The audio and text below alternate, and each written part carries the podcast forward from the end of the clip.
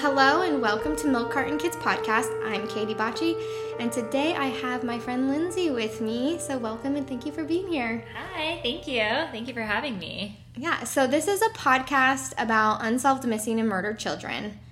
Um, but I'm just curious before we get started do you have a story or a time where you were almost kidnapped as a kid or like you had like a strange feeling about a situation or someone? Um, that's actually a really good question. I feel like I have before, just like as a kid, like at the park by myself or something, but I guess not really anything specific. I mean, I did have this one time where I thought my house was getting broken into, but it was just my mom who left her keys. And she was like trying to like open a window, and I like called the police or whatnot. You True did? story, yeah. And they like came and like like my mom was like, no, no, no, it's just me. Like I just I left my keys. I just am trying to get in and stuff. At least you But did that, that. was the only time that I felt, I guess, endangered enough. But Um, yeah, Okay, so today we're covering cases of children who went missing while on vacation. And I'm gonna go first today. My case is of missing baby DeOrr Kunz. He was a two year old little boy from Idaho Falls, and he disappeared on July 10th, 2015. DeOrr's parents, Jessica and Vernal, decided to go camping with Jessica's grandpa and his friend Isaac. Isaac had never met them before um, this camping trip, and they arrived to the campground late, so they just like set up and went to bed. The next morning, the day started off normal. They had breakfast. Uh, DeOrr and his parents they went to the store. When they returned, Isaac wanted to go fishing on his own, so he left for a while by himself. Jessica and Vernal leave DeOrr with the grandpa and they went off exploring by themselves. When they come back, they ask Robert, the grandpa, where baby DeOrr was, and he was shocked and confused because he said that he thought that he was with them. So now baby DeOrr is missing. The family begins to search for him, and then after 20 minutes of looking around the creek, Jessica, the mom, ends up calling the cops. Within 12 hours, a search and rescue crew from all over Idaho showed up and even helicopters. There was about 170 searchers um, looking, but after two days, the search was called off. They didn't find anything. Um, there was a report of a possible sighting about 100 miles away at a Walmart, but it turned out it wasn't the little boy. And then one month after the disappearance, a retired investigator reached out to the parents and said that he would conduct his own investigation. Tips poured in, but nothing substantial ever came from this. And billboards also started to pop all- up all over Idaho. So the case goes cold. Um, and in the winter, the detective sent him a letter withdrawing from the case. And this is where it gets like weird and super interesting. And in the letter, he wrote, I told both of you that if I felt you were not telling me the truth, stalling me, or otherwise misleading, that I would, would withdraw from the investigation. In my opinion, both of you lied and misrepresented the true facts that could solve the mystery of your missing son. Interesting. Yeah, so it's like what what were they lying about? Yeah, So now they're like on like everyone's on high alert now because the parents look super suspicious. yeah. When did this? Um, when did he come out and say that? In the winter. So it was like the he went missing in July and then summer sometime around like November, December, he sends them this letter. Gotcha. And then they end up hiring a new investigator named Philip Klein, and he was based out in Texas. And then around the same time, they also had a private candlelight visual on December 30th for DeOrr's third birthday. Okay. So fast forward to January 25th, six months after DeOrr went missing, the sheriff announced that Jessica and Vernal were suspects in their disappearance. The FBI had said that they were less than truthful in their polygraphs, and there was a lot of irregularities in their interview. Uh, the parents became outraged, and even her dad came out on like a talk show. Like he did like a little phone call where he called in and he was like screaming about how they have no proof, they have no evidence that they are the cause of the disappearance. And the interviewer was like, you know, did they do this? And all he could say was, they don't have evidence. They don't have evidence. And it wasn't like a. right. No, of course they could never do this. Like the only thing he ever said was like they don't have evidence. It's just a very logical Mm-hmm. answer. Yeah, and he stated like, you know, they don't have evidence and I just wish that they would just shut up. Who says that? Yeah, exactly. Oh my gosh. Exactly. Like, huh, interesting. Especially because So- they're like trying to help you figure out what your Right. child is. So, and the new detective also agreed with the sheriff and said on TV that Jessica herself told his investigators that she knew where the body was, but she wouldn't finish the story. Like, she wouldn't say where he was at. And that isn't evidence enough to like arrest them. Mm-mm. Just hearsay at that point. Oh, Like, that's true, I guess. But because she- she denies it. So. oh, right. Shortly after that, they fired him, obviously, Yeah. um, and then hired another attorney. So, and then Klein announced that he is staying on the case because an anonymous person is paying him. So it's just like drama after drama that's Oh, wow. happening. Like, so then that following spring, they closed the campsite for two weeks for another search, but nothing's found, unfortunately. Uh, they've never been arrested, but they did start making changes like shortly after that year. Vernal took a truck driving job in another state, and Jessica, who was engaged to Vernal at the time of DeOrr's missing, um, married another man. In the interview, Isaac, the friend of the grandpa, was like pretty odd. And like some of the questions that they were asking him, he just seemed like cagey and just like didn't really want to answer it. Uh, one of the questions that was asked was like, Can you say for sure baby DeOrr was up there that day? And he said yes. No hesitation. But then when he was asked, could there have been an accident? He started stumbling in his answers and he was kind of like, yeah, um, I mean, yeah, sure, there there could have been an accident. Um, and then he they he was also asked, "Did you think that kidnapping was possible?" And then he sighed, like, but he again said that could be possible too. So I feel like he knew something and just like Oh, wouldn't definitely. talk. Definitely. Like, was there an accident? I feel like there was probably an accident more than anything. Um, and then they just all tried to cover it up. Um, a year later, the sheriff said in an interview that he's moving towards homicide because they ruled out abduction, which I'm not really sure how they did that. Like, I don't know how Right. you rule out abduction. yeah. Um, and then they also ruled out an animal attack. Oh, okay. And then he doesn't believe that DeOrr was ever at the campsite. He thinks that the parents did something like long before he was at the campsite. Um, and the four of them have never been cleared. The grandpa passed away in June of 2019. Uh, the investigator said these mountains hold a secret and eventually they will come out. And hopefully it does. Because Wow. Yeah. so crazy. Oh my goodness. I feel like with a lot of these cases too, like parents are always like the they have to be the first main suspects and then Oh, yeah. before they're completely ruled out, which I mean I mean I would be offended too if I was a parent being suspected, but Don't know, Yeah. the way that they kind of came off was not like Yeah, and then like the poly- I wonder what polygraph questions like they showed up untruthful on.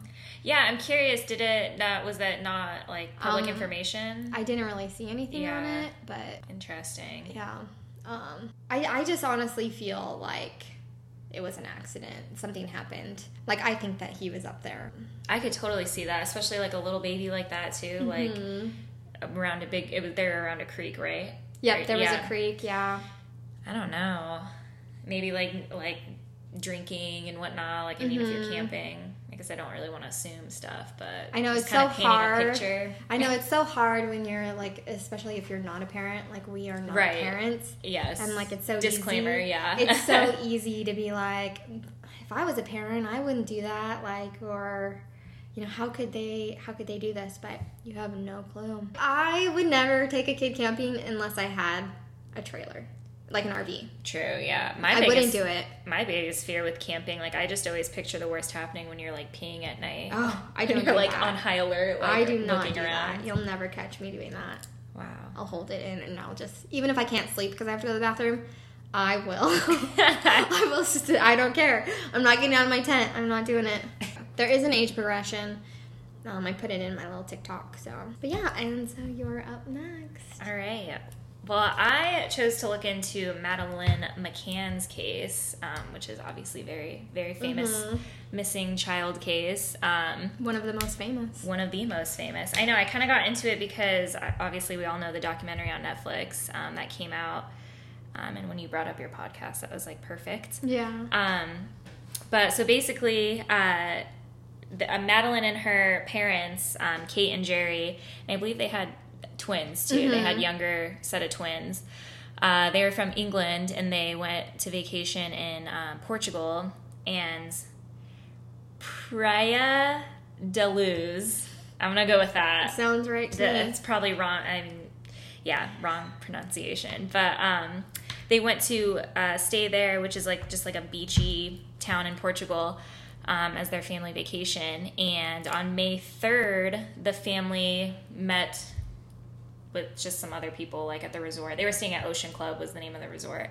They just met with some other couples and um, down at the Tapas Bar, which is I believe less than 100 yards away from where they were staying in their apartment. Um, and they would just take turns checking in on the kids who were sleeping in the room or whatnot. And I believe they checked, was it twice before? I think that the dad checked once, and then the mom, it was her turn to go Yeah. check. And it was like an hour or so later, it was around 10 p.m., that she went and checked. And when she went and checked, uh, she said that she noticed there was like more light being let into the room than before when she left, and then the door was open a little wider, I guess she said.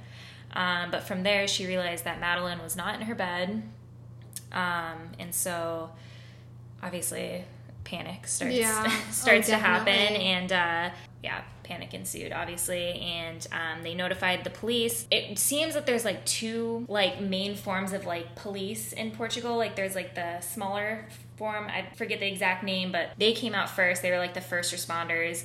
Um, who came out with the dogs and whatnot, and then um, the second level came after them. So would it be like police and then like FBI? basically i guess when like the the bigger form of like Mm-hmm. police i guess would be closest to like an fbi came out um, they did state that a lot of things weren't marked like the um, what do you call it like the uh, The crime scene? the crime scene yeah wasn't like preserved properly so like i think a lot of things kind of slipped through the cracks through there because i mean so it was just like a big mess from the get go. it was just a big mess from the get go. But yeah, so that was May 3rd. Um, and then I believe, yeah, I believe their the parents stayed for. Well, I guess that doesn't really matter, but Yeah, they did stay for a bit. they did stay for a while, and I know they went back to England, and that was like a whole thing too of, oh, they went back, and Yeah. you know whatnot. But at the same time, they had other kids, and they were, um, question. They were suspects for a while, um, but that was dropped. Um, when I guess more evidence came out. And also there was that like dog. Do you remember that dog? The dog sniffing. Did you read about? Did you watch that? Um, I don't recall what was. So they had us when the dogs came in. The dog sniffers, like the dog sniffers. when the dog, like the search dogs came in, they found like a spot in the mom's room. When they find a scent, they they sit on the scent, and they did sit on the mom's area and behind the couch. So there was like that was why they were like kind of suspects from the beginning because one, it's super weird that you leave your kids by themselves in a foreign country in a room by themselves. And this is something that they did often because they had scheduled to sit at this table for they were planning on doing it every single night of this vacation. So there was probably drinks involved. Um, and then the search dogs like they found a scent, but because it wasn't preserved, it was just a big mess. And then when they went home, That was a huge thing too. Yeah, I think my thing is is that at least the time frame that the parents gave, it seemed like there was only like an hour or so. It was like between when they had checked and she was there and then when the mom went back in and she wasn't there so i feel like it's kind of like disheartening because like oh police probably could have found some type of evidence or something that's obviously no longer there oh yeah, because I mean, it's one thing where it's like a whole day goes by and then you realize that your kid isn't is missing, but it's it was just like that hour or so. Recently, though, they did. Uh, I mean, we were kind of talking about that. The German prisoner who was uh, he was in the area at the time. Yeah, yeah, he like worked in the area. yeah, Christian Bruckner. I think that's uh, he had like a camper van and like a sedan, and he Yeah, that fit the description that was in that area. Right. And so, I mean, that was just really recent. It was like Dec- December, January of like this year that that information came out. So I think they're still looking into that. But as far as like German police go, I mean, that that's because that's where he is. They say that she's it's a homicide case. Like she's gone. But obviously, London um, or England is still saying that it's still a missing persons case. Like it's still an open case. Because there have been like sightings, and there was a sighting, and I don't know if it was in like Greece, or it was in some country where they thought that they saw her um, when they went and checked. It was not her, but the picture looked like chilling, just like her. Just like her, yeah. I was kind of thinking throughout, like, looking into this case a little more, I was, like, kind of thinking about other possibilities that, like, might not have been touched on. Like, I mean, obviously, sex trafficking is, like, huge. Yes, they did touch on that in Yeah. that yeah that documentary. Yeah. that she was put into sex trafficking. Um, there's this one Portuguese investigator or journalist, like she's an investigator journalist, and she believes highly that that is what happened to her. Yeah. um, and that there's this huge, huge network, and there's a lot of Amer like big U.S. people who are very wealthy who you know buy from other countries and and are a part of this sex trafficking ring, and that is a huge, huge possibility. And th- what about the other two children, too? Like, what? I wonder. That was also one thing that I wanted to bring up because Yeah. okay, so the mom goes in, sees that she's missing. Oh my gosh, my child's been abducted. She leaves the two kids there. And then she goes out. Like if my child was abducted, I wouldn't leave my other two to potentially be also abducted. True, 'cause you don't know if still in the house. Right, cuz Yeah. she she went out back to the restaurant to tell them that they were missing. So like to me that seems weird.